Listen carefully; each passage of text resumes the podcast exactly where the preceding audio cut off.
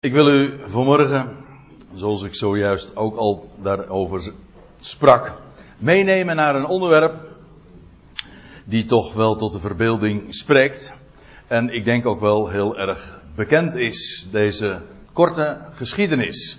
De geschiedenis van Bartimaeus en de plaatjes die ik hierbij vermeld heb, die ik hier op deze dia heb afgedrukt, die uh, hebben voor mij een, uh, een sprekende historie. We hadden, en wellicht dat er, ja ik zie al mensen knikken, die herkennen deze plaatjes wel van zo'n uh, zo'n kijkbijbel, waarbij de geschiedenis van Bartimaeus wordt uh, uitgebeeld in die hele sprekende gezichten. Bart van Bartimaeus, ja. En Laat ik eerst eventjes gewoon in het algemeen een paar dingen daarover zeggen. Ik wil het niveau van de zondagschool toch wat ontstijgen. En dat. Uh, ik begrijp waarom dat uh, zo is. Kijk, je kan het verhaal vertellen. is uh, heel eenvoudig. Het is een kort verhaal, zoals gezegd. En je kunt gewoon lezen wat er zo gebeurd is. Maar we willen wat preciezer vanmorgen de dingen bezien. En, en ook naar de diepte afsteven. Dat wil zeggen ook niet alleen maar het verhaal te lezen, maar ook wat er onder de oppervlakte ligt en waar het allemaal naar verwijst. Er is trouwens wel wat te doen over deze geschiedenis, gewoon in het algemeen en vooral ook in de vergelijking met andere evangeliebeschrijvingen. Want ik neem u straks mee naar Marcus 10, maar we vinden een soortgelijke geschiedenis ook in Matthäus 20 en ook in Lucas 18. Ik heb erbij vermeld een, de genezing van blinden bij Jericho. En dat zit namelijk zo in. Je leest in Lucas 18 dat toen de Heer de stad naderde, dat hij op de weg inderdaad een blinde aantrof. We praten hier trouwens over de week die voorafging aan Jezus sterven. Hij was op weg naar Jeruzalem vanuit Galilea en dan kom je op de, die route uh, onwillekeurig ook langs Galilea, eh, pardon, langs Jericho. En bij de nadering van die stad, en die geschiedenis wordt in Lucas 18 vermeld, bij de nadering van die stad lees je dat hij een blinde aantrof. Daar wordt de naam niet vermeld. En vervolgens uh, komt hij dus in Jericho, waarvan alleen Lucas melding maakt. En daar treffen we de bekende geschiedenis van Zacchaeus. Waar hij een ontmoeting die dag mee heeft. En waar hij wordt ook uitgenodigd in diens huis. Nou, eigenlijk is het uh, andersom. Jezus nodigt zichzelf uit tot grote vreugde van, uh, van, van Zacchaeus zelf in diens huis. Dat vond plaats in Jericho en vervolgens als we weer uit de stad gaan, of dat diezelfde dag nog is geweest, dat denk ik niet.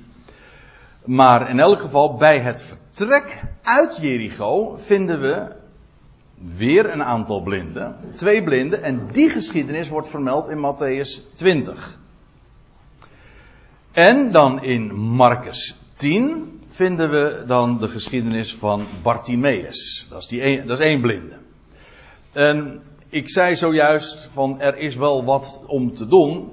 Want men, de algemene indruk is dat het hier allemaal zou gaan om één gebeurtenis. één wonderteken. Waarbij dan alleen het verschil zou zijn dat Matthäus er, erop wijst dat er, twee waren. En Marcus zoomt dan in op die ene en die hij dan ook bij name noemt. Dat zou heel goed kunnen. Waarom zou dat laatste goed kunnen? Omdat dit inderdaad, deze twee geschiedenissen, dat staat zowel in Matthäus 20 als in Marcus 10 vermeld, was inderdaad bij het vertrek uit de stad. Dat Bartimaeus dus een van die twee is geweest. Maar zelfs dat is niet gezegd. In elk geval is de geschiedenis onderscheiden van deze, want dit was namelijk voordat ze de stad ingingen. Meestal wordt deze geschiedenis vereenzelvigd met die van Bartimaeus. Maar het tijdstip en een, aantal details zijn verschillend. En Ik heb uh, gelezen over deze stad, dat kan ik niet bijbelstaven, maar dat Jericho, in die dagen al een, een, grote stad was, veel groter dan tegenwoordig. En dat daar wel, uit, dat is dan afgeleid uit bronnen uit die dagen, een, uh, een inwonertal gehad moet hebben van ongeveer 100.000 mensen. En men heeft dan gezegd van ja, maar als dat, als dat allemaal verschillende geschiedenissen zijn, zoveel blinden in één stad. En toen las ik een commentaar van een uh, Bullinger uit de beroemde Companion Bible en die zegt van nou, uh, die keert precies om. Hij zegt, dat is zo'n grote stad. En waar uh, ongetwijfeld vele blinden geweest zijn. Hij zegt, die keert de vraag dan zodanig om dat hij zegt, waarom eigenlijk maar, waar, waarom maar drie of vier blinden? Hij zegt, er zullen er toch veel meer geweest zijn. Dus ja, het kritiekpunt van, uh, waar, van die verschillende geschiedenis en van de onderscheiding, die kun je net zo goed ook omkeren. In elk geval, we praten hier uh, over gebeurtenissen die vooral qua tijdstip verschillen. Nou, dat is eventjes in het algemeen daarover gezegd. Ik denk dus niet dat je er verstandig gaat doen op die geschiedenis allemaal gewoon uh, bij elkaar te brengen en te zeggen van, oh, dat is allemaal hetzelfde. Dan wil ik u speciaal dus meenemen naar deze geschiedenis, dat wil zeggen de wijze waarop Marcus daar verhaal van doet. En dan wil ik u ook even wijzen op de structuur van deze korte geschiedenis. Het zijn maar een paar versen, 46 tot en met vers 52 van Marcus 10. En dan zie je dit. Het versnummer heb ik er eventjes voor vermeld. Het begint dan met een blinde man die naast de weg zit. En die roept om Jezus ontferming. En dan vervolgens krijgt die man een opdracht. En hij wordt bemoedigd door de Heer. Hij wordt eigenlijk ook bemoedigd door de mensen die een boodschap van de Heer overgeven en doorgeven. En hij geeft dan gehoor aan die opdracht. En Jezus ontfermt zich over deze man. En uiteindelijk eindigt het er dan mee dat deze man niet langer blind is. Maar hij ziet, hij ziet op, waarover straks meer. En hij volgt Jezus op de weg. En als u dit zo allemaal zo onder elkaar zet, dan ga je ook de structuur dus zien. Want dan zie je dus dat het begin overeenkomt met het einde. Een blinde man zit naast de weg. En het eindigt met een ziende man die volgt Jezus op de weg. En dit zie, dan komt het een, of het tweede in de, deze geschiedenis, komt overeen met het één na laatste. Dus je krijgt zo, dat noemen ze uh, introspectie. Een, een, een introverse structuur die naar binnen keert. Dus het eerste komt overeen met het laatste, het tweede komt overeen met het één na laatste. De roep om Jezus ontferming. En het komt overeen met Jezus die zich ontfermt over hem. Hier een opdracht die gegeven wordt. En hier hij geeft gehoor aan die opdracht. En de kern van van het punt is, van deze hele geschiedenis, de Heer die hem bemoedigend toespreekt. En dat ook daadwerkelijk waar maakt. Dus het zijn maar een paar versen, maar er zit heel duidelijk dus ook een structuur in. En dat is een prachtig thema trouwens op zich. En het is altijd mooi om daar aandacht aan te geven. Ik noemde zojuist even de naam van de Companion Bijbel, maar die is daarin geweldig. Die laat die structuren in bijbelgeschiedenissen, hoofdstukken, maar ook boeken prachtig zien. Waarvan akte, zal ik maar zeggen. We gaan naar Marcus 10. En dan komen we in het 46ste vers. Laat ik eerst nog eventjes lezen wat je zojuist had verteld en naar voren gebracht. Dat vinden we trouwens ook in de andere evangeliën. En dan staat er nog in vers 44, dat lees ik zomaar voor, ik heb dat hier niet op een dia staan. Wie groot wil worden onder u, die zal uw dienaar zijn. En wie onder u de eerste wil zijn, die zal aller slaaf zijn. Want, zegt de Heer dan, de zoon des mensen, de Ben Adam,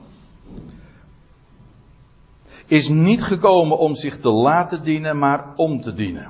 En zijn leven, zijn ziel te geven als een losprijs voor velen. Vergis u niet, Jezus was op weg naar Jeruzalem om te sterven. Een week later zou hij daadwerkelijk sterven. Het is niet helemaal duidelijk hoeveel dagen het er aan vooraf gegaan is. Maar goed, Dat, uh, dat zal ongeveer ruim een week van tevoren geweest zijn. Dus het zou zeer aanstaande zijn. En dan lees je, en zij kwamen te Jericho. Vanuit eh, Galilea, dat was al eerder beschreven door Marcus en door de andere evangelisten. Ze waren vanuit Galilea, het noorden dus, op weg naar Jeruzalem, het Pesachfeest. Waar vele pelgrims dan bij die gelegenheid ook naartoe gingen. En nou, er was nog ongeveer een 30 kilometer te gaan voordat ze in Jeruzalem arriveerden. En dat was een stijgende weg. Je leest ook van iemand die precies de andere kant op ging. Er daal, en zie, er was een mens. Dat is in het Lucas-evangelie, Lucas 10 geloof ik, dat dat staat. De geschiedenis van die barmhartige Samaritaan. Een man en een zeker mens daalde af, daalde af, want het is echt een behoorlijk afdalende weg, van Jeruzalem naar Jericho. Nou, dat is echt een afdalende weg, want je komt op het diepste punt van de aarde terecht. Ja, echt.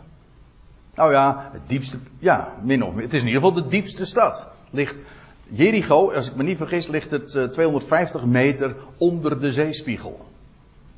En de Dode Zee nog, nog wat lager, 300 meter. De Dode Zee ligt ongeveer 15 kilometer van, van Jericho vandaan. Het is het diepste punt. Van de nergens op de aarde kom je dieper terecht. Ook dat is trouwens veelzeggend. Hou hem even vast. Het is het diepste punt. Een dieptepunt. Ik bedoel, dat is geografisch waar. En, nee, ja, maar meer dan dat. Het is ook symbolisch of typologisch waar. Zij, dat is Jezus in ieder geval en met zijn leerlingen. Zij kwamen daar te Jericho. En toen hij met zijn discipelen en een talrijke schare uit Jericho, uit Jericho vertrok. Dus het wordt hier alleen maar, dat verblijf in Jericho, wordt alleen maar in het voorbijgaan, letterlijk en figuurlijk, vermeld. Wat Jezus daar in Jericho gedaan heeft, maakt, daar spreekt uh, Marcus niet over, Matthäus ook niet, Lucas wel. Ja, dat is de geschiedenis van Zacchaeus, waar ik al eerder even over had. Maar dat wordt hier allemaal geskipt alleen over zijn binnenkomst in Jericho wordt gesproken. En vervolgens ook weer dat hij uit Jericho vertrok. Met een talrijke schare. En dan moeten we denken aan in ieder geval van medefeestgangers en pelgrims. Die allemaal ook op weg gingen om tijdig te zijn, aanwezig te zijn op het Pesachfeest. De hoogtij van wat wij dan Pasen noemen, maar eigenlijk gewoon het Joodse Pesach in Jeruzalem. En we denken dan aan aan feestgangers die met Jezus ook optrekken naar Jeruzalem, maar ongetwijfeld ook vele volgelingen. In ieder geval een talrijke schare, een aanzienlijke schare mensen. En dan staat er, en toen hij met zijn discipelen en een talrijke schare uit Jericho vertrok, dus bij die gelegenheid, bij het vertrek uit de stad, zat een, de zoon van Timaeus, dat, die wordt geacht bekend te zijn. De zoon van Timaeus en daarom heet hij Bar Timaeus. Bar betekent gewoon de zoon van. Zoals je in de Bijbel heel wat meer namen hebt van Bar. En toen ik vorige, toen ik gisteren eventjes tegen mijn vrouw zei van, eh, dat ik het ging hebben over Bartimeus, toen zei ze van, dat was toch, is dat dezelfde als Bartlomeus? Nee, misschien had u die gedachte ook. Hè? Oh, sorry.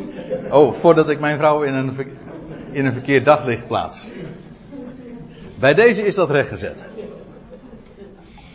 Ze, eh, even voor de goede orde, ze, uh, vroeg dus een veel intelligentere vraag. Dan ik nu suggereerde. Nee, maar dat, dat concludeer ik dan weer. Hè? Oh ja. Na de samenkomst hebben we nog wat te bespreken.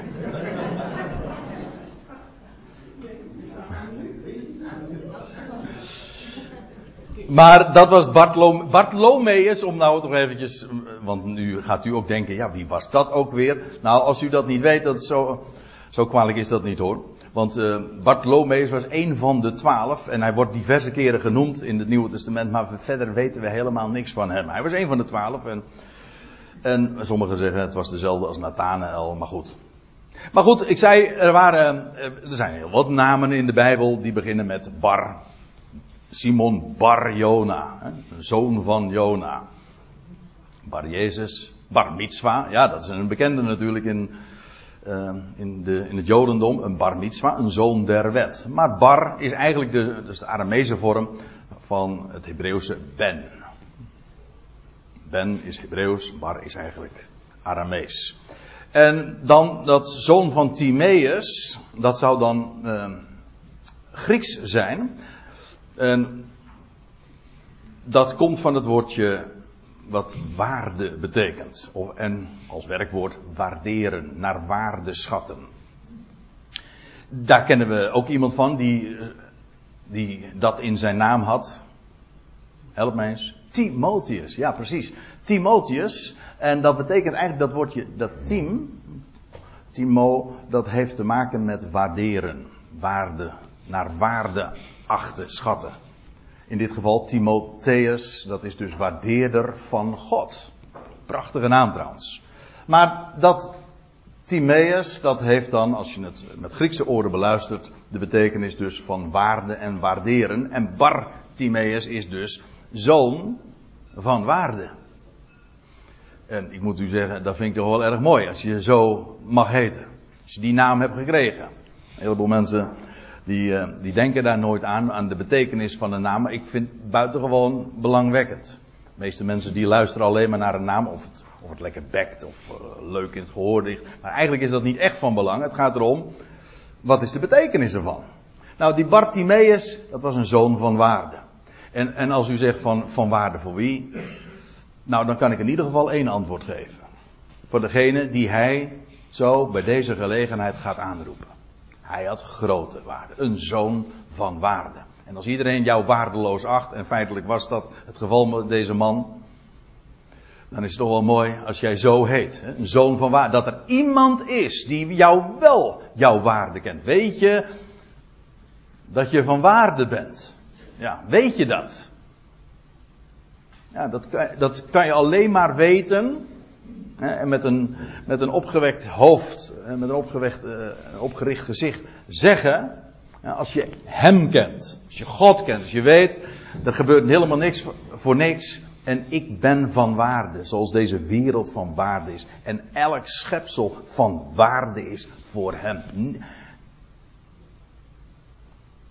Hij gooit dingen niet zomaar weg. Of zoals broeder Govert dat placht te zeggen, God heeft geen prullenbak. De dingen zijn van waarde. Hier zat zo'n man die, wien, wiens naam die betekenis ook met zich meedraagt. Een zoon van waarde. En het is de tegenstelling dan. Hè? Hij was een zoon van waarde, maar hij was in de praktijk hier een blinde bedelaar. En hij zat naast de weg, staat er eigenlijk. Een blinde bedelaar, ja. En omdat hij blind was, was hij een bedelaar, want kon hij, ja, goh, de voorzieningen die wij eh, tegenwoordig hebben, in onze, nog hebben, in onze samenleving, van een WHO en arbeidsongeschiktheidsverzekeringen, et cetera, die waren er niet. Hij was, hij was eigenlijk gewoon op ontferming van andere mensen aangewezen. Dan ben je over het algemeen slecht gestuurd. Als je het moet hebben van de liefde en barmhartigheid van andere mensen. Toch? Ja. Maar hij zat, hij zat daar uh, langs de kant van de weg en dat was omdat hij blind was. En met andere woorden, hij moest het hebben van de ontferming van mensen die voorbij gingen. En dat hier langs de kant van de weg zat, en dat er nog andere blinden bij diezelfde gelegenheid in diezelfde tijd langs de kant van de weg zaten, is ook niet zo gek, want het lag precies op de route naar Jeruzalem en er gingen honderdduizenden mensen, vergis u niet, allemaal bij zo'n hoogtij op weg naar Jeruzalem. Dat was een gigantische mensenmenigte die bij die gelegenheid in de stad moest wezen. Dat wil zeggen in Jeruzalem moest wezen. Dus als jij dan inderdaad het moest hebben van, ja, van de ontferming van andere mensen, ja, dan moet, je op, dan moet je op een goede route gaan zitten. En dat was die route daar bij Jericho. Daar komen zoveel mensen langs. En je mag toch wel wat, ontferming verwachten eigenlijk ook van mensen die op weg zijn naar Jeruzalem om dat, die hoogtij van Pesach te vieren. Afijn, deze man, Bartimaeus, hij zit daar langs de, eh, langs de weg. En dan lees je het volgende vers. En toen hij hoorde dat het Jezus van Nazareth was. Als u uh, dat in de grondtekst bezit, misschien in de Statenvertaling ook wel dat het er zo staat, er staat er letterlijk, toen hij hoorde en horende dat Jezus de Nazarener het is, de Nazarener. En is al jaren geleden dat we hier een keertje een samenkomst gehad hebben, specifiek over deze ene term, want daar zit heel veel in. Kijk, wij denken, en dat is op zich correct, maar dat is de oppervlakkige conclusie, van ja, de Nazarener, dat betekent gewoon iemand die uit Nazareth komt. Ja, dat zal waar wezen, maar het heeft een profetische lading. En dat ontgaat velen, maar dat dat zo is, dat blijkt uit dit vers. Ik ga er nu niet naartoe, maar ik leg het bonnetje er even bij voor degenen die dat toch na willen kijken. Dan lees je ook dat als, um, dat gaat dan over de, de magiërs uit het oosten, als die geweest zijn en Jezus en zijn ouders die zijn naar Egypte gevlucht. En als ze dan weer terugkeren uit Egypte, dan is Jezus inmiddels een jongetje van een paar jaar natuurlijk, inmiddels. En dan vestigen ze zich in Nazareth, staat er. En dan staat er ook bij, opdat het woord van de profeet vervuld zou worden. Gelijk gesproken was door de profeet. Dat is een profetische nalading. En, en men heeft daar ook kritiek op geoefend en gezegd van Nazareth, dat speelt helemaal geen enkele rol in het Oude Testament. Wordt helemaal niet genoemd. Dus hoezo hij ging zich in Nazareth vestigen opdat het woord van de profeet in vervulling ging. Maar het is niet zo moeilijk. Het punt is namelijk deze. Dat in dat woordje Nazareth, en daarmee dus een inwoner van Nazareth, een Nazarener, daar zit het woordje Nazar. Of Netzer. En daar heeft de profeet Jesaja ooit over gesproken. Jesaja 11. Kent u hem? Daar staat, het is een schitterende, schitterend hoofdstuk, maar dat begint met deze. Er zal, en zal, er zal te dien dagen een scheut, een netzer, uit de tronk van Isaï komen. De, Isaï, dat is de vader van David dus. Wel, die, en die tronk, dat wil zeggen, die, dat hele David, dat huis van David, dat is, dat is een stamboom, een, een omgehakte boom, een tronk, een stronk geworden. Dat wil zeggen, er is niks meer van over, behalve dan, nou ja, de stronk nog. Wel, zegt de profeet, er, zal, er komt een moment dat er uit die ogenschijnlijke dode stam, uit dat koningshuis van David, waar niks meer van over is, daar zal er een scheut uit voortkomen. In het Hebreeuws een netzer.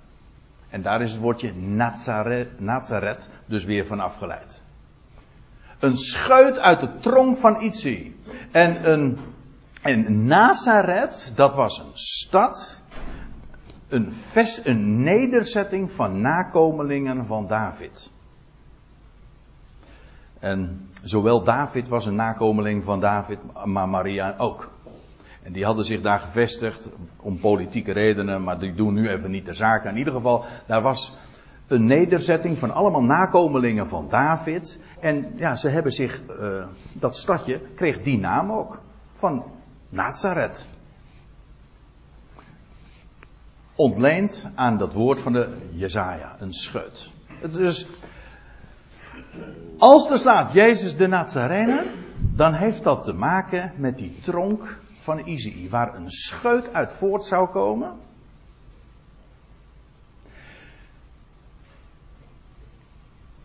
En daarmee heeft het dus ook alles te maken met de zoon van David. En dat dat zo is, dat blijkt dan ook wel.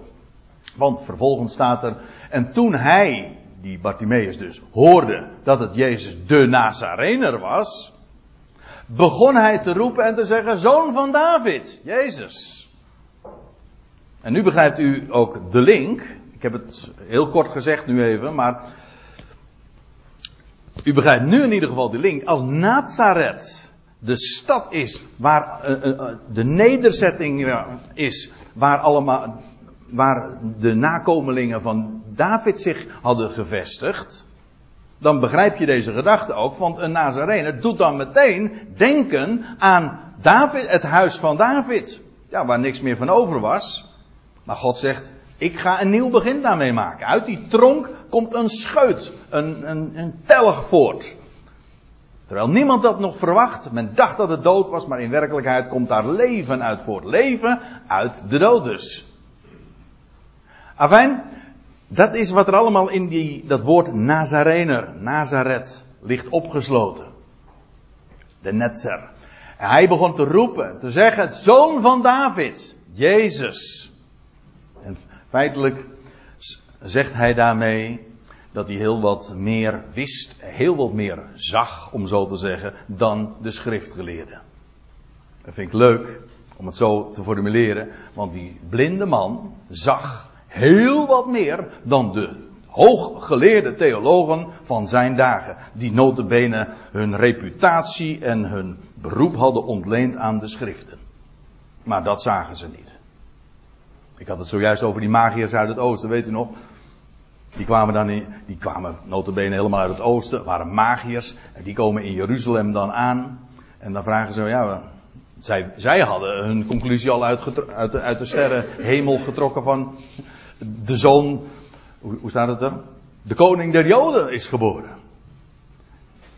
En dan, dan trommelt Herod, de koning Herodes de, de schriftgeleerden op. En ja, die vragen dan, die zeggen dan van ja, dat moet dan Bethlehem zijn. Dat wisten ze wel, maar het was gewoon theorie voor hen. Want het grote verschil is, die magiërs die gaan echt kijken. Die wisten het. Die schriftgeleerden niet. Dat was gewoon theorie. En bovendien, ze geloofden het niet. En als u nog even trouwens doorleest, in Marcus 12 lees je dat, dat Jezus de schriftgeleerden, de fariseeën, hen ook aanspreekt. En dan een vraag stelt, een bijbelse vraag over die zoon van David. En dan, dan geven ze niet thuis. Daar blijken ze totaal geen sjoegen van te hebben. en dat is precies het probleem. Ze geloofden het niet. En er was nog een andere geschiedenis. Dat is de geschiedenis van de blindgeborene. Waarvan we de naam niet kennen. In Johannes 9. Dan lees je ook dat de Heer Jezus zegt. tegen de fariseeën. En in werkelijkheid zijn jullie blind. En maar jullie zien het niet. En dan ben je echt blind. Ja. In ieder geval, deze Bartimaeus, die weet het. Hij weet, deze Nazarene, hij is een zoon van David. En zijn naam kende hij, Jezus. En als je dat zegt, heb je feitelijk alles gezegd. Want als je de naam van Jezus zegt, Jehoshua, dan zeg je daarmee, Yahweh, red. Dat is wat de naam Jezus betekent. Hij is niets minder, niemand minder dan de uitdrukking van Yahweh. Hij is, de, hij beeld. Wie hem ziet, ziet daarmee Yahweh. En dat is, hij zegt, uh, Jezus, heb meelijden met mij. Maar als hij de naam Jezus uitroept, dan spreekt hij niet alleen maar de naam van Jezus en verwijst hij naar de naam van, pardon, de naam van Yahweh. Maar hij zegt daarmee ook wat de naam van Yahweh betekent en werkelijk ook doet. Yahweh zegt, de naam Yahweh is, ik ben er. Of ik ben die ik ben. Ik, ik ben betrouwbaar. Wat ik zeg en wat ik claim, dat doe ik ook. Maar ook, het heeft te maken met redding. Shua.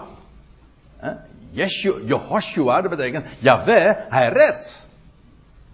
Dus, dat is het meest eigen. De, na, de naam van Jezus zegt precies wat God doet. Hij redt. Ja, waarvan? Nou, voor alles waarvan een mens, of wie dan ook, gered moet en kan worden. Dat is wat hij doet. Hij redt. Ongeacht van wat en wie of wat. Ja. En hoe. En wanneer. Dat is gewoon wat, dat is de naam, wat de naam zegt. Ja, wij redt. En door het zo te zeggen, daar aan die kant van de weg, en door zo te roepen, hè, wist hij, van hem heb ik ontferming te verwachten. Want uiteindelijk, daar was Bartimeus natuurlijk ook wel achter gekomen als je een blinde bedelaar bent. En ik zei je zojuist al, van die mensen moet je het niet hebben. Maar hij hoorde van deze man, Jehoshua, Jezus. En dan zegt, ontfer, ontferm je over mij. Ja, medelijden, ontferm je. Maar goed, u, u ziet, eh, hij begon dat te roepen. En je mag, er staat eigenlijk gewoon te schreeuwen. Te krijzen. Eigenlijk, ons woord krijzen heeft daar nog, uh, komt eigenlijk ook uit dat Grieks. Kraaien, ja, to cry. Schreeuwen. En, nou ja, dat vond niet iedereen aangenaam. En dan lees je in vers 48, en velen, die, velen dus, bestraften hem, vermaanden hem. Waarom? Nou, hij moest zijn mond houden. Want dat was een dissonant. Hij schreeuwde daar. En uh, er waren zoveel mensen, er, was zo, er speelde zoveel. Dan moest hij niet denken als blinde bedelaar dat hij, dat, uh, dat hij ze moest overtroeven met, uh, met zijn volume.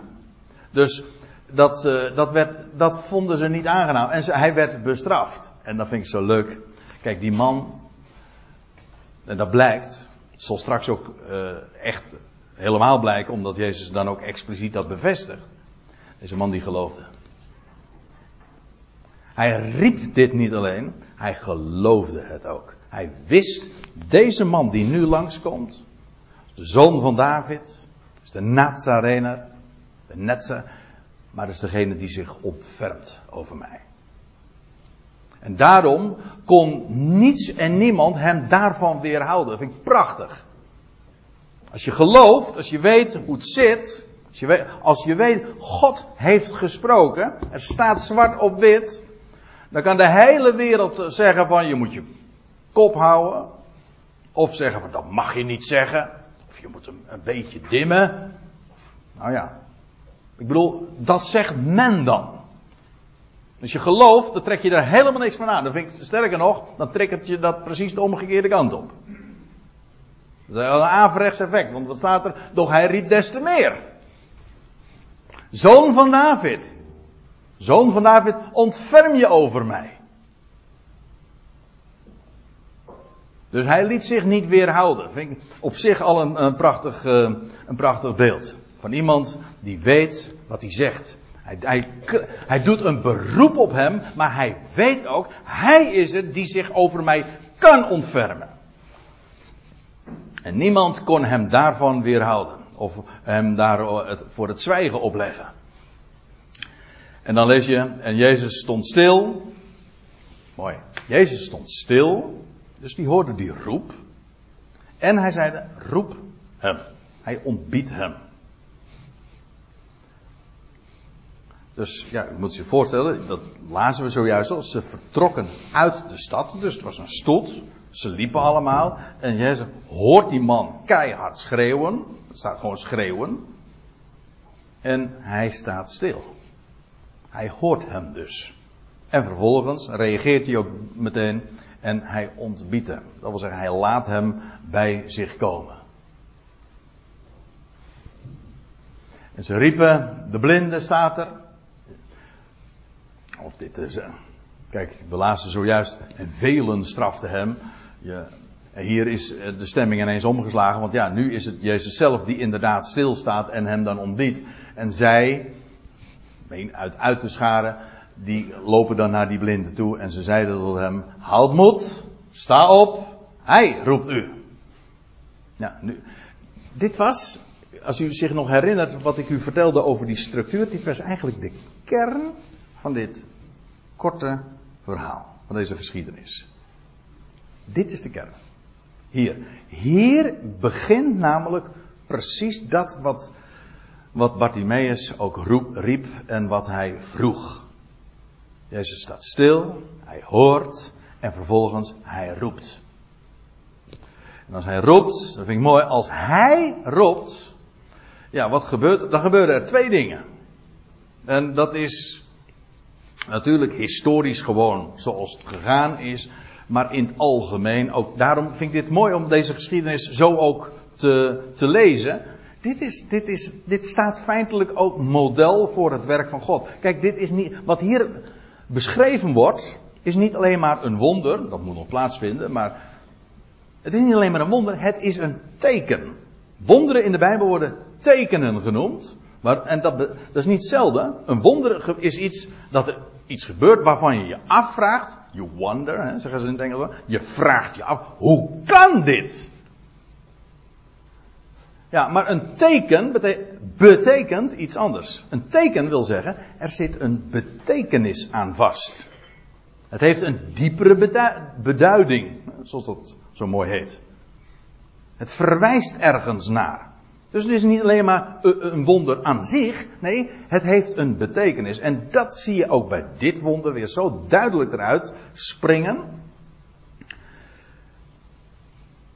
Hij, Jezus, hij staat stil, hij hoort dus. Vervolgens, hij roept. En als hij roept, en hij ontbiedt je dan, ja, dan gebeuren er, gebeuren er twee dingen. Een mens, hè, dan wordt er gezegd, houd moed.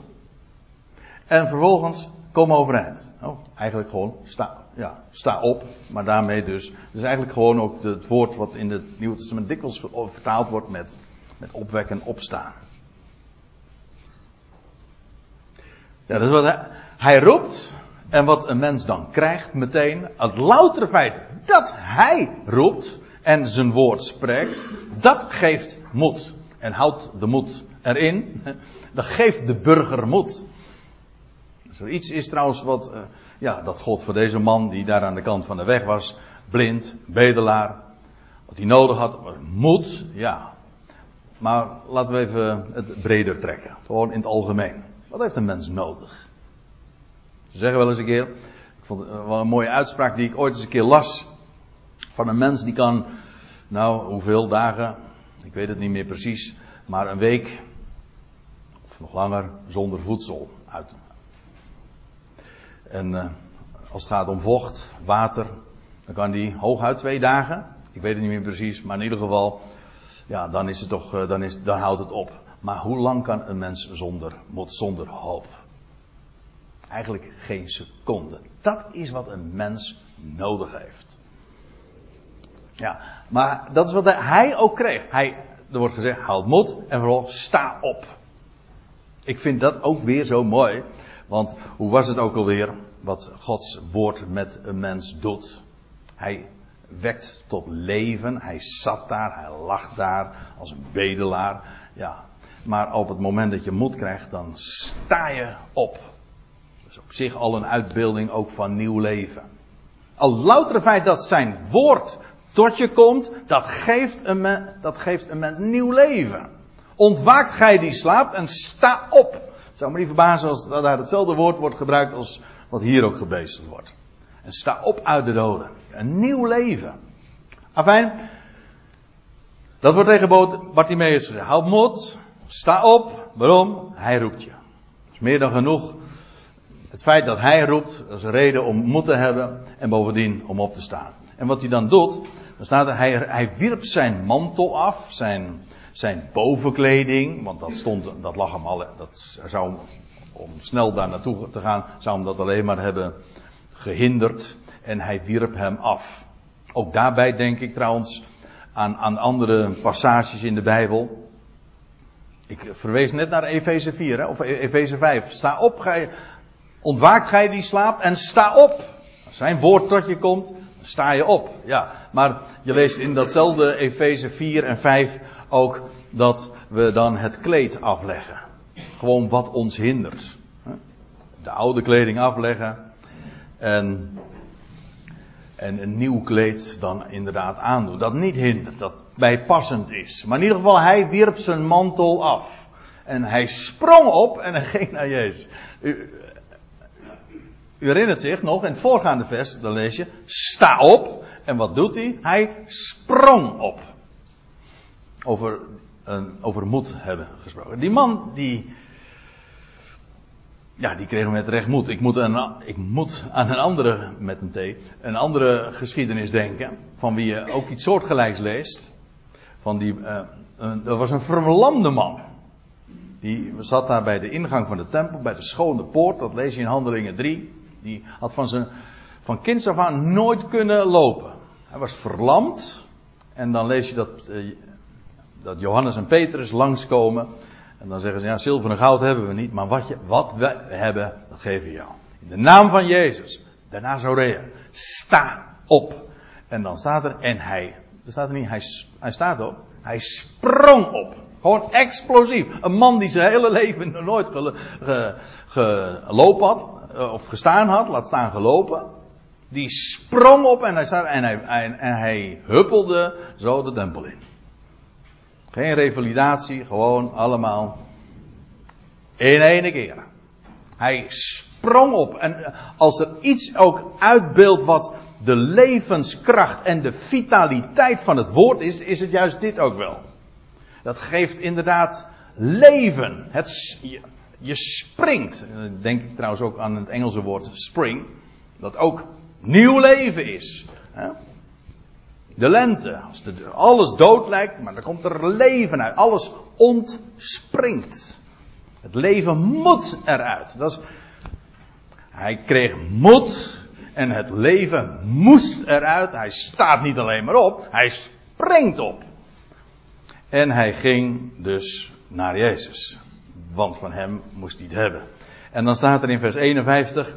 En Jezus antwoordde. Want hij reageerde en zei tot hem: Wat wil jij dat ik u doen zal? Ja, wat zou daarop nou het antwoord zijn? En de blinde die zei tot hem: Rabuni. Dat betekent meester, of eigenlijk mijn meester. Je vindt het nog één keer in de Bijbel dat Maria van Magdala dat zegt, in de graftuin. Dat ze Jezus, dat ze op zijn, dat ze voor zijn voeten valt en ze Rabuni. Als Jezus haar naam noemt, Maria. Rabuni. En dat zegt deze man ook, Rabuni, mijn meester. Zegt, dat zegt heel veel over de relatie die hij met hem had. Dat klinkt vreemd, want je zou zeggen van ja, die, ze zijn, het zijn twee wildvreemden voor elkaar. Ze hadden elkaar nooit getroffen. Ja. En toch niet. Hij noemde mijn meester. En het antwoord is, zo spreekt hij hem aan, Rabuni, mijn meester, dat ik ziende worden. Ik wil op, op nog iets wijzen. En dat is dit woordje. Dat, dat ik ziende worden. Dat kan je vertalen met dat. Hier staat een, een voorzetsel. Dat is Anna. En Anna betekent. Dat heeft uh, soms de betekenis van wederom. Weer. In dit geval zou dat suggereren dat hij mooi ooit wel ziende was geweest. Maar eigenlijk is Anna. De, de basisbetekenis is een voorzetsel. Dat betekent opwaarts, naar omhoog. Eh, dit woord wordt heel dikwijls gebezigd. Ditzelfde Griekse woord. Uh, alleen al in dit evangelie. Ik, neem u even mee. Ik, heb ik blader even terug naar Marcus 6 vers 41. En daar lees je, dat is de geschiedenis van de, de wonderbare spijziging. En dan staat er in vers 41. En hij nam de hij, Jezus, nam de vijf broden, de twee vissen. Zag op naar de hemel. Hier wordt dit eh, vertaald met opzien. Opzien naar. En als we even doorbladeren in hoofdstuk 7, vers 34, daar lees je. Oh ja, dat is die geschiedenis van die, die man die doofstom was. En, en dat Jezus tegen hem zegt: Effata. En dat betekent wordt geopend. Maar dan staat erbij. Hij zag, Jezus, hij zag op naar de hemel. En hij zeide, Effata. Wat wil zeggen, wordt geopend. Maar het gaat me even om dat opzien. Hier wordt datzelfde woord gebruikt. En dan wordt het inderdaad vertaald heel letterlijk met opzien, namelijk naar boven. En dat is zo treffend. Het is niet alleen maar van dat ik, uh, dat ik weerziende word. Nee, dat ik op kan zien. Dat is wat het woord gewoon letterlijk betekent. Dat ik op kan zien. Omhoog kan kijken. Eigenlijk is dat precies ook. Ik heb het uh, wel eens vaker gezegd. Ik blijf, ik blijf het mooi vinden.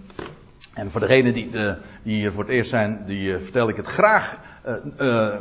En die, die, vertel ik het graag. En degene die het al eens een keer gehoord hebben, die, die herinner ik er bij deze gelegenheid nog eens even aan. Dat het woordje mens in de Bijbel, dat is in het Grieks anthropos.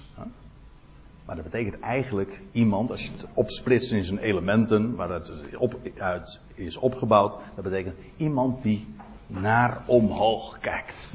Dat is een mens. Een, mens is iemand die naar omhoog kijkt. Daarom zijn de meeste mensen geen mensen. Ze kijken gewoon de verkeerde kant op. Als je mens wil worden, dan moet je omhoog kijken. Dan moet je ook wel weten dat daar iemand is, natuurlijk.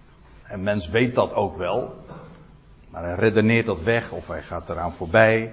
Dat is de belangrijkste waarheid in een, in, een, in een mensenleven. Dat er iemand is daarboven.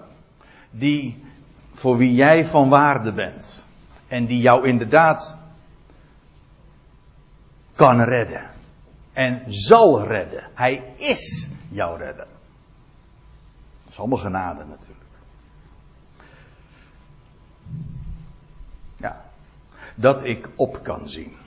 Dat is zijn vraag. Dat ik op kan zien. Niet tegen. Opzien tegen. Nee, opzien naar. En dan staat er in vers 52. En Jezus zei tot hem. Ga heen.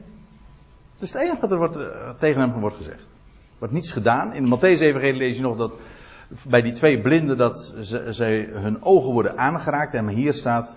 En Jezus zei tot hem. Ga heen.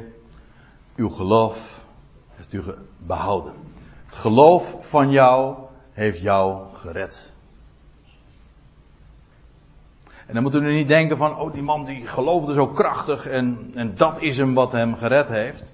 Want dan, dan denk je aan wat hij gedaan heeft. Nee, als er staat, uw geloof heeft u behouden, dat wil zeggen, het geloof, waar geloofde die in? Of beter, in wie geloofde hij? Want dit wordt heel dikwijls verkeerd opgevat. En je hebt van die mensen die, die, uh, die prediken de leer van het positief denken.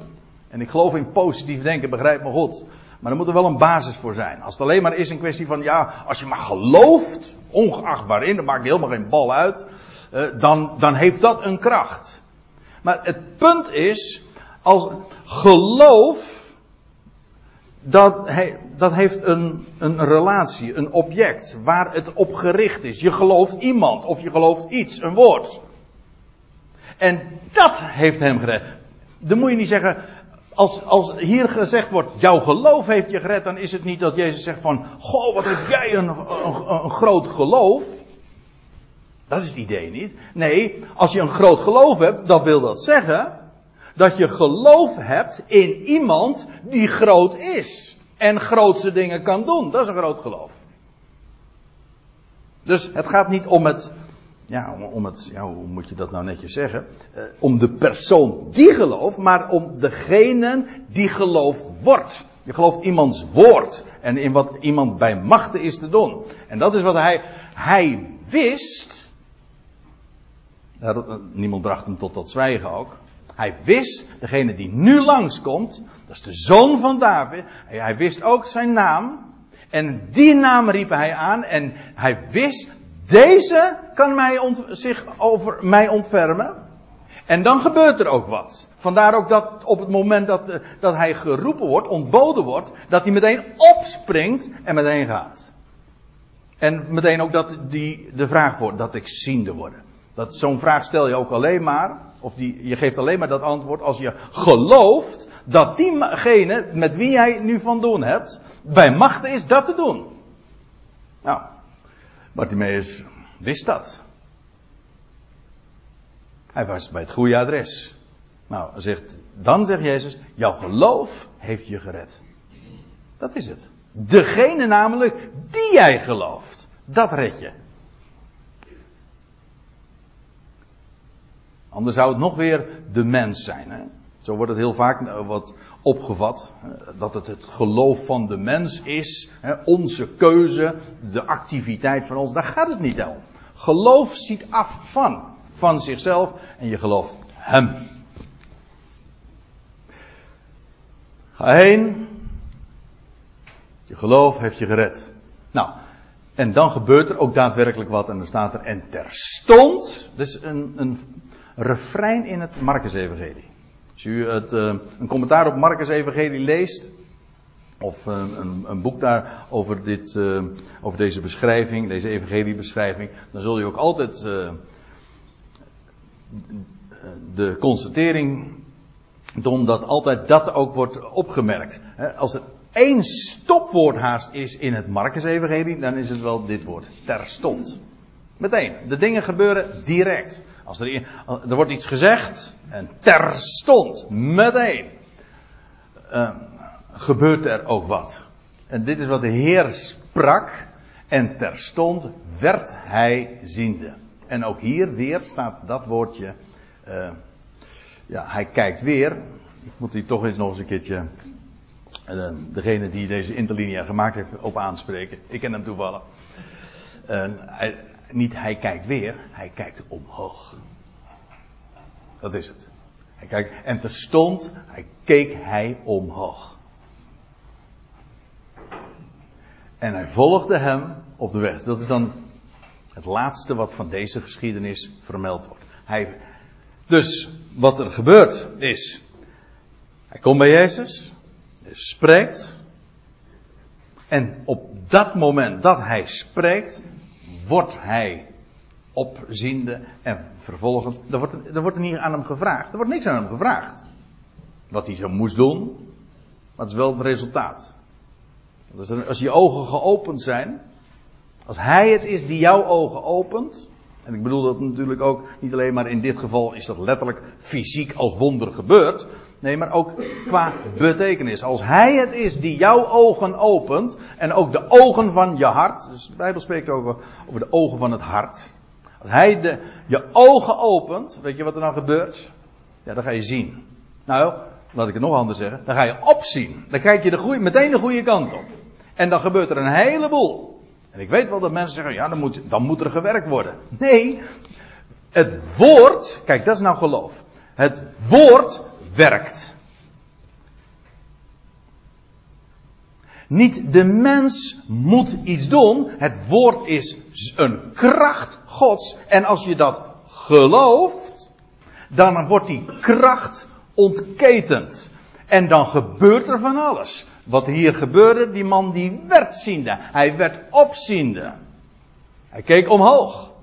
En vervolgens, wat er gebeurde, hij volgde hem. Op de weg. Ik vind het mooi. Hij zat eerst naast de weg. En nu als blinde bedelaar. En nu zit hij, letterlijk staat er ook inderdaad in de weg, op de weg. Eh, en nu in de weg, opziende en Jezus volgend. Ja, u begrijpt, het ligt zo voor de, de, de betekenis ligt zo voor het oprapen. Wat gebeurt er? Als hij het is die jouw ogen opent, ja, dan kun je zien.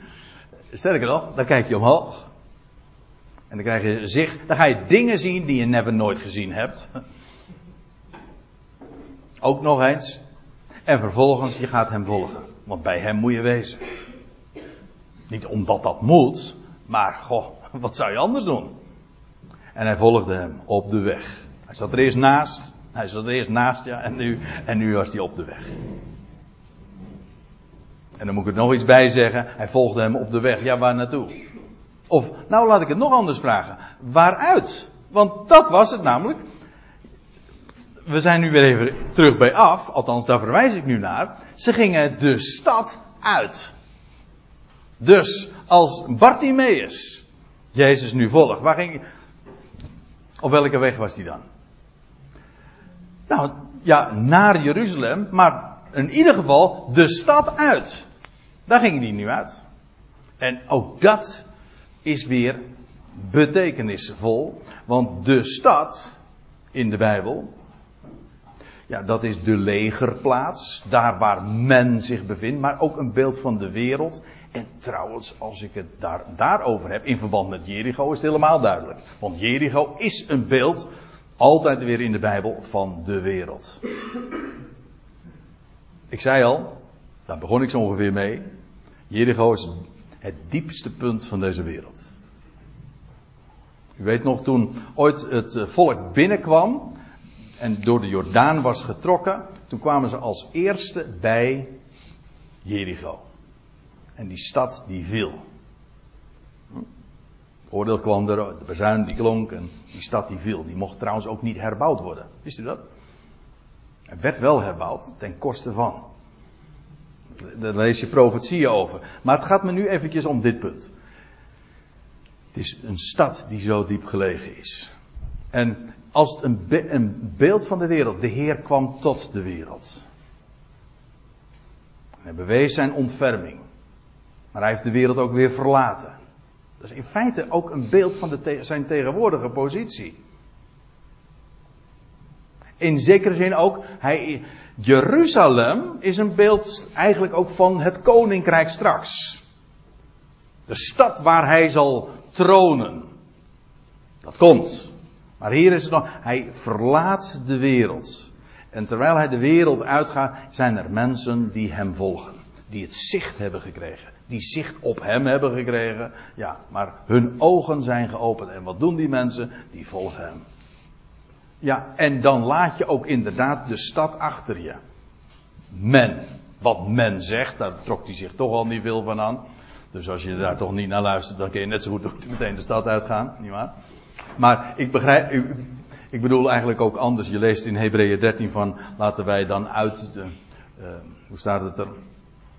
De legerplaats verlaten. Dat wat de gevestigde religie, dat wat de wereld zegt, de wijsheid van de wereld, de religie van de wereld.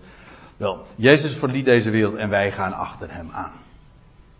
Laat je de wereld achter je en bij hem moet wezen. Trouwens, op weg inderdaad naar Jeruzalem. Nou, dat was deze geschiedenis. En ik wil u tenslotte nog meenemen naar twee Bijbelversen. Er staat in Spreuken 20 dit. In het algemeen over wat God bij machten is te doen met iemand die geen zicht heeft. Kijk, er staat in Spreuken 20 dit. Het oor dat hoort en het oog dat ziet, de Heere heeft beide gemaakt. Ik vind het, uh, waarom vind ik dit zo'n mooi vers? Uh, nou, om, om, meerdere redenen, maar het is zo logisch. Als ik kan horen, wordt mij wel eens verweten dat ik zo doof ben, maar dat is vaak ook Oost-Indisch trouwens hoor. Maar als ik kan horen, dan is dat toch geen prestatie? Nee, ja. Als ik kan horen, dan is er één die mij oren heeft gegeven en die het, mij het vermogen geeft om te horen. Dat is toch geen prestatie? Als je iets verstaat. Maar met het zien is het niet anders. Het is toch geen prestatie dat ik u kan zien en u mij kan zien. Dat is een vermogen dat je krijgt. Dat is een, een regelrecht godswonder. Want er komt wat bij kijken hoor. Om, uh, als, je, als je daarop inzoomt wat het vermogen is om te horen en het te zien. Dat is een compleet godswonder. Van miljoenen factoren die allemaal samen moeten werken. Die jou dan dat vermogen geven. Dat is allemaal toevallig natuurlijk. Hè? Het resultaat van een explosie. Nou, is dwaasheid. Als je God kent, dan weet je natuurlijk, ja. Maar ik bedoel dit te zeggen. Als je hoort, als je verstaat, bedoel ik ook. En als je ziet, zicht mag hebben. En nu bedoel ik het ook geestelijk. Als je het woord mag verstaan. Als je zicht mag hebben op wie hij is. Zijn plan. Zijn toekomst. Wat hij gedaan heeft. Als je hem mag kennen. Ja, hoe komt dat? De Heer heeft beide gemaakt. Hij heeft jouw, ogen, jouw oren geopend. Hij heeft jouw ogen geopend. Dat je het mag horen en mag zien. Dus er is geen enkele reden om je dus te verheffen boven andere mensen die het niet zien. Dat is eigenlijk onzin. Hè? Dat is heel grappig, maar want gelovigen die hebben heel dikwijls, nou ja, gelovig, dus aanhalingstekens dan, de neiging om dan neer te zien op degene die het niet, die het niet zien. Alsof het vermogen om te zien en te horen niet een regelrechte gift en geschenk is van Hem. Ja, oor dat hoort, oog dat ziet, de Heer heeft beide gemaakt. En dan heb ik er nog één en daarmee wil ik afsluiten. In Psalm 119, vers 18. We zongen trouwens voorafgaand aan, aan deze toespraak, deze Bijbelstudie, dat lied. Hè? Open mijn ogen, Heer, opdat ik u uh, de wonderen mag zien van uw woord. Maar dat is ontleend aan Psalm 119. Een hele lange psalm. En daar zegt de psalmist: Ontdek mijn ogen. Dat wil zeggen, doe mijn ogen open. Neem de bedekking weg. Als je slaapt, dan heb je een bedekking. Heb je je oogleden voor je ogen. Zie je niks. Ontdek mijn ogen. Ontwaakt gij die slaapt. En sta op uit de dood. Dan, krijg je moed, dan krijg je leven, dan spring je op. Enzovoort. Dan, gaat er, dan gebeurt er ineens van alles. Terstond. Ja. Dan ga je hem volgen en dan ga je nog veel meer ontdekken. Dan worden je ogen verlicht. Dan krijg je het licht in de ogen. En dan ga je dingen zien waarvan de hele wereld. Hm, ik zie niks. Nee, als je blind bent, zie je ook niks. Dan moet het woord open gaan. Maar vooral, dan moeten je ogen, in deze beeldspraak, moeten je ogen open gaan. Ontdek mijn ogen. Als hij, en als hij dat gaat doen, weet je wat er dan gebeurt? Dan ga je aanschouwen. Echt aanschouwen. Dingen zien, de wonderen uit uw Torah. Uit uw onderwijzing. Dat wat u allemaal te melden hebt. En dat is zo enorm veel. Maar dat is de schrift. Nou ja, dat zijn allemaal van die gedachten die zo meekomen. Die je misschien bij op de zondagschool dan niet hoort als je de geschiedenis van Bartimeus leest. Hoeft ook helemaal niet. Maar het is wel een mooie opstap. Zo'n geschiedenis van Bartimeus brengt ons feitelijk bij zulke diepere waarheden. Bij de betekenis. Bij hem die nu de wereld verlaten heeft. Jawel, maar hij, een gezelschap volgt hem. Dat de ogen geopend is. Die hem zien, die mogen opzien. En nog veel meer mogen gaan ontdekken. Namelijk de wonderen uit zijn onderwijzing.